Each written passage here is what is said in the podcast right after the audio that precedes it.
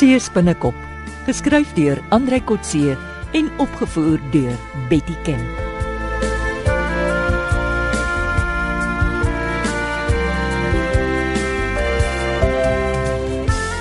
Luister nou mooi na my juffrou.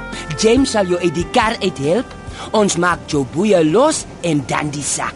Ek gee jou selfoon terug en jy kan self iemand bel om jou te kom haal. Jy hou jou rug op ons gedraai. En jy bly weg van Chinese se winkels af en van plase af. Toe, kom, my. Haal die sak af, James. Haal dit los. En nou die boeie. Jy sal boet hiervoor. Ek is ontvoer, ek is aangerand en aangehou sonder enige rede. Ja, ja, ja, ja, ja. Ek sal uitvind wie julle is. Moenie omdraai nie en moenie my dreig nie. Ek kan net van plan verander. So shut up. Ja, toe, lê op jou maag. Lees ek. Ja, Waar is ek? as jy nie weet nie. Draf langs hierdie pad, jy's mos 'n jogger. Jy sal gou genoeg uitvind waar jy is.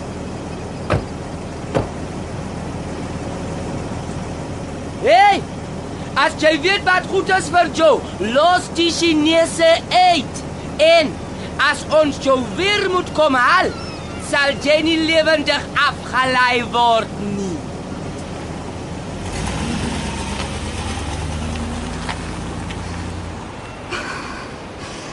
Die Christine. Wynand. Waar's my sel? Oh.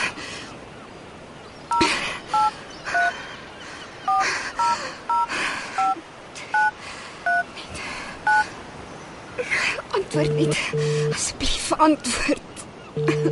Antwoord. Ina, Tannie Christine. Oh, dankie tog. waar is jy? Ons is mal van bekommernis. Kom haal my asseblief Maar waar is jy? Waarvandaan bel jy? langs die pad tussen die vuurtoring en Suiderstrand. Kom haal my asseblief, maak gou. Ek sê vir Wynand en Johan. Nee, Tannie. Moenie dat hulle saamkom nie. Wat? Tannie moet asseblief alleen kom. Jy ontvoer, Ina? Ja, maar hulle is weg. Ek ek dink so. Hulle het my weer hier onder die duine kom aflaai. Ek ek is okay, maar moenie dat die man saamkom nie. Kom alleen, maak gou. Maar maar dit kan gevaarlik wees. Ek sal later verduidelik, Tannie. Die skurke hou my miskien nog dop uit die koppe hierbo. Hulle moenie vir Wynand of Johan saam met my sien nie. Ek kom. Bly net kalm. Ek is nou daar. Goed. En ek bring 'n pistool saam. Ek is nie bang vir hulle nie.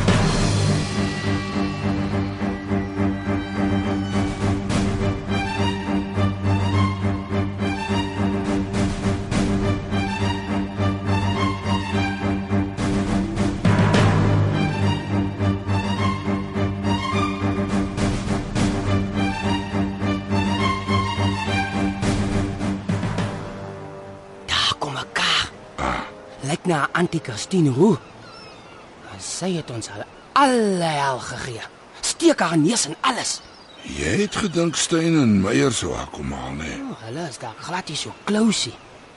Het jy gehoor hoeveel keer het sy gesê Meyer is nie haar boyfriendie? Ja. amper asof sy die man haat. Ek wonder hoekom. Hulle dra van saam. Dalk het ons die kat aan die gat beet. Uh, uh, nee. Sy is nie onskuldig nie. Onthou, sy het jou selfoon gesteel. Ek glo nie. Sy het dit dadelik teruggebring. Op 'n stadium het ek gedink sy lê by my aan. En het sy? Oh, sy was vriendelik. Sy het 3 keer in 1 week by my aangekom. Dis hoekom ek so gedink het. Kyk, kyk daar hulle nou. Ons vermomming het gewerk, Bobby. Dit het nie gelyk of sy ons herken het nie. Ek het jou een keer amper saats genoem. Ek het gehoor, stupid. Jy het amper ons cover geblaas. Ah, niemand sal jou agter daai snor en make-up het ken nie man. en jou stem was goed. Bietjie weird, maar goed. Jy klink soos 'n kalkoen wat 'n kat weghou van haar kykens af. Ek sal 'n ander dag lag. Kom ons ry.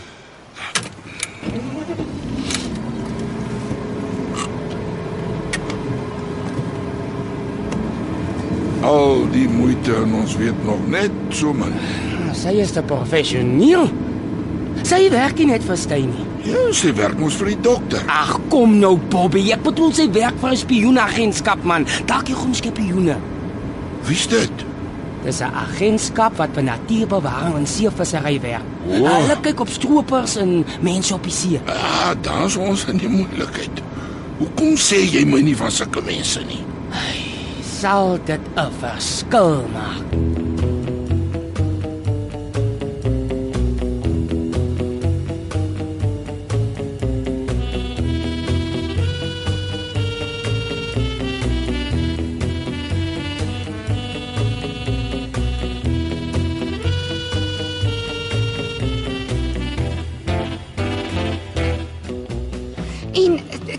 Hulle sê ek het 'n tweeling suster, kon ek sien hulle begin twyfel en toe los hulle my. Hoe kon jy so 'n kans vat? Sien nou iemand het die selfoon geantwoord. 'n Suster wat nie bestaan nie. Man, dit was die nommer van Wynand se waterdigte selfoon. Ek het geweet dit lê in sy kluis. Sou niemand sou dit antwoord nie. Maar hoe voel jy nou my kind? Kan die mans maar inkom? Natuurlik.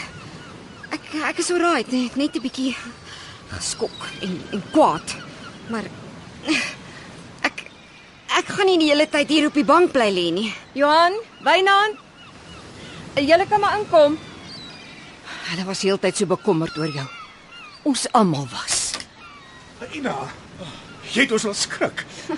Maar jy lyk goed. Het hulle jou nie seer gemaak nie? Ag nee, wat net 'n klap of twee. Wie was hulle oom? Hulle het nie so Chinese gelyk nie, maar hulle het my almekaar gedreig dat dat ek die Chinese moet uitlos. Ina, ek is so bly jy's okay. O, oh, dankie. Ek is so bly om jou te sien. Ek sal hulle kry. Ek sal elke been in hulle mislike lywe breek. Hulle het vir my gelieg om jou alleen te kry. Hulle is lafhartig. Ek gaan dit nie nalos nie. Ek Wag, hulle wag, wag, wag, Wynand. Hier hoofde is die laaste mense wat ons nou nodig het. Ina, wat kan ons vir jou doen? Wil jy dokter toe gaan? Eh, Sy wil nie, ek het al gevra. Ag nee, dankie oom. Dis nie nodig nie. Hulle het my so 'n bietjie hardhandig behandel, maar dis al gelukkig. Ons moet die ontvoering by die polisie aanmeld, Johan. Ja, ek stem saam, maar ons moet Ina help met wat om te rapporteer. Maar hoekom? Die waarheid is mos genoeg. Ek stem saam, maar onthou, Sergeant Fortuin is in die kringloop van die smokkelaars. Waar ja? Dit het ons reeds bevestig. Ja, ja, en hy is die hoof van die plaaslike speurtak. Sersant. Sarge. Dis wat die ou man hom genoem het of of wou genoem het. Hy het gou die woord ingesluk, maar dit is wat hy wou sê. Ek is seker. Nou dat ek terugdink. Waarvan praat jy, Ina? Die jonger man met die snor, hy was die leier. Die ou man was sy handlanger. Ek het hulle net gesien toe hulle my opgelaai het en weer so skrams toe hulle my afgelaai het. Wag, wag, wag, Bie. Wat het jy gesê van Sarge? Ek, ek is seker dis wat die ou man wou sê. Toe ek die sak oor my kop gehad het, kon ek net luister en ruik. Ja. En die ou man het so visreuk aan hom gehad. Maar dink jy hulle was polisie of weermagmanne? Die leier het 'n baie onnatuurlike stem gehad. Dit het ge- geklink of hy iemand anders se stem probeer namaak of iets. En die ou man? Hy het eintlik baie min gepraat. Dis moeilik om te sê. Dit kon sy eie stem gewees het. Eh, Die Sarge. Kon dit dalk Sergeant Fortuin in vermomming gewees het? Ek het hom te kort gesien. En sy lengte? Kyk, Fortuin is korter as meeste mans, hè? Mm, die ou was nogal kort, ja, maar dis nie fortuin nie, nee. Of as hy homself vermom het, is dit baie professioneel gedoen. Hy het heeltyd handskoene gedra. Maar jy sê sy postuur het gepas by Fortuin. Mm, miskien ja, dit kon Het die ander man, die die ou man, se postuur nie dalk vir Bobby gepas nie? Ja, maar hy was baie jonger as Bobby met 'n gladde vel. Bobby het mos so 'n grys baard en hy, hy, het 'n middelpaadjie gehad. 'n Gladde vel. Mm. Want dan moes Bobby sy baard afgeskeer het. Ons moet gaan kyk hoe lyk Bobby vanaand nog. Dis 'n idee. Waar? In die kroeg. Dis Sondag aand, Johan. Ag ja, ek het vergeet. Dis toe. Luister, Johan, dis eintlik baie maklik.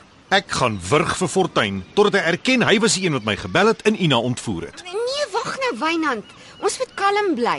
Die ouer man het soos vis geryk. Dit kon Bobby gewees het, maar dan was hy goed vermom. Nou, maar as dit hulle was, moet ons so gou moontlik polisie toe gaan. Dit sal moeilik wees vir Fortuin om sy vermomming te verwyder en dadelik weer op kantoor te wees. Wag, ek bel die polisie en vra om met sergeant Fortuin te praat. Ah, ah Sondag aand, die speurders is Sondag van diens af. Ina moet maar aanklagkantoor toe gaan om die ontvoering te rapporteer. Ja. Sy kan môre die verklaring aflê wanneer sy beter voel. Dis goed so. Ina, bly net by die werklike feite en dat jou ontvoerders jou gevra het waar jy werk. Ek het aangehou om te sê ek werk by die dokter. Ek sal dit vir die polisie ook vertel. Christine, kan jy vir my 'n guns doen? Vir jou Johan enigiets, hoeveel suiker. Nee nee nee, ernstig nou. Ek weet Bobby sal gespanne wees as hy betrokke was by die ontvoering. Hy sal vir 'n dop wil gaan en hy drink nie alleen nie. Moenie net nie sê ek moet saam met Bobby gaan drink nie. Nee, nee, gaan kyk net. Waar en hoe? Die Michael Collins restaurant is oop op 'n Sondag. Ek is byna seker Bobby sal daar wees. En dan? gaan soontoe vanaand en kyk of Bobby nog 'n baard het. As jy so sê, dis die laaste plek waar ek op 'n Sondag aand wil wees. Maar as dit moet, dan moet dit.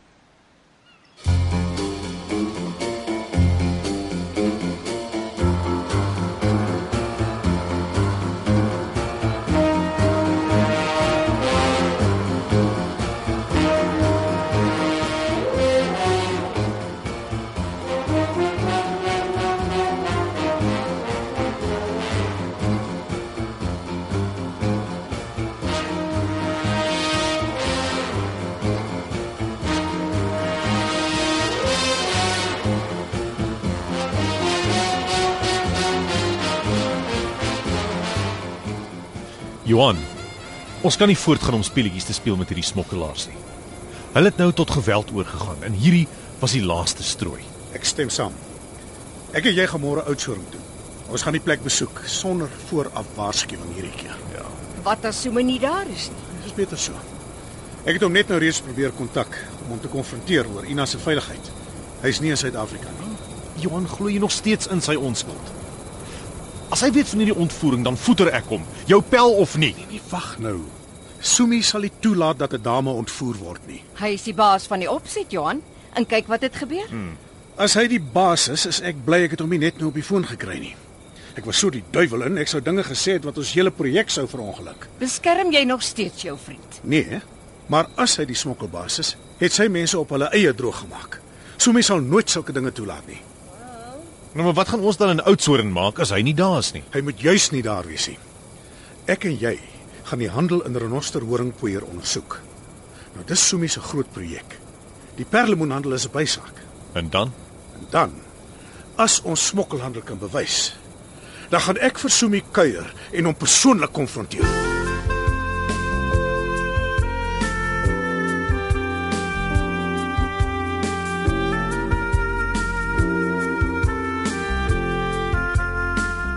Dit was Seespinnekop deur Andrei Kotse. Die spelers is Richard van der Westhuizen, Magda van Biljong, Pierre Breitenbach, Marina Kotse, François Stemmet, Henk Jugu en Johnny Klein. Die tegniese en akoestiese versorging is deur Henry en Karen Gravett. Die regisseur is Betty Kemp.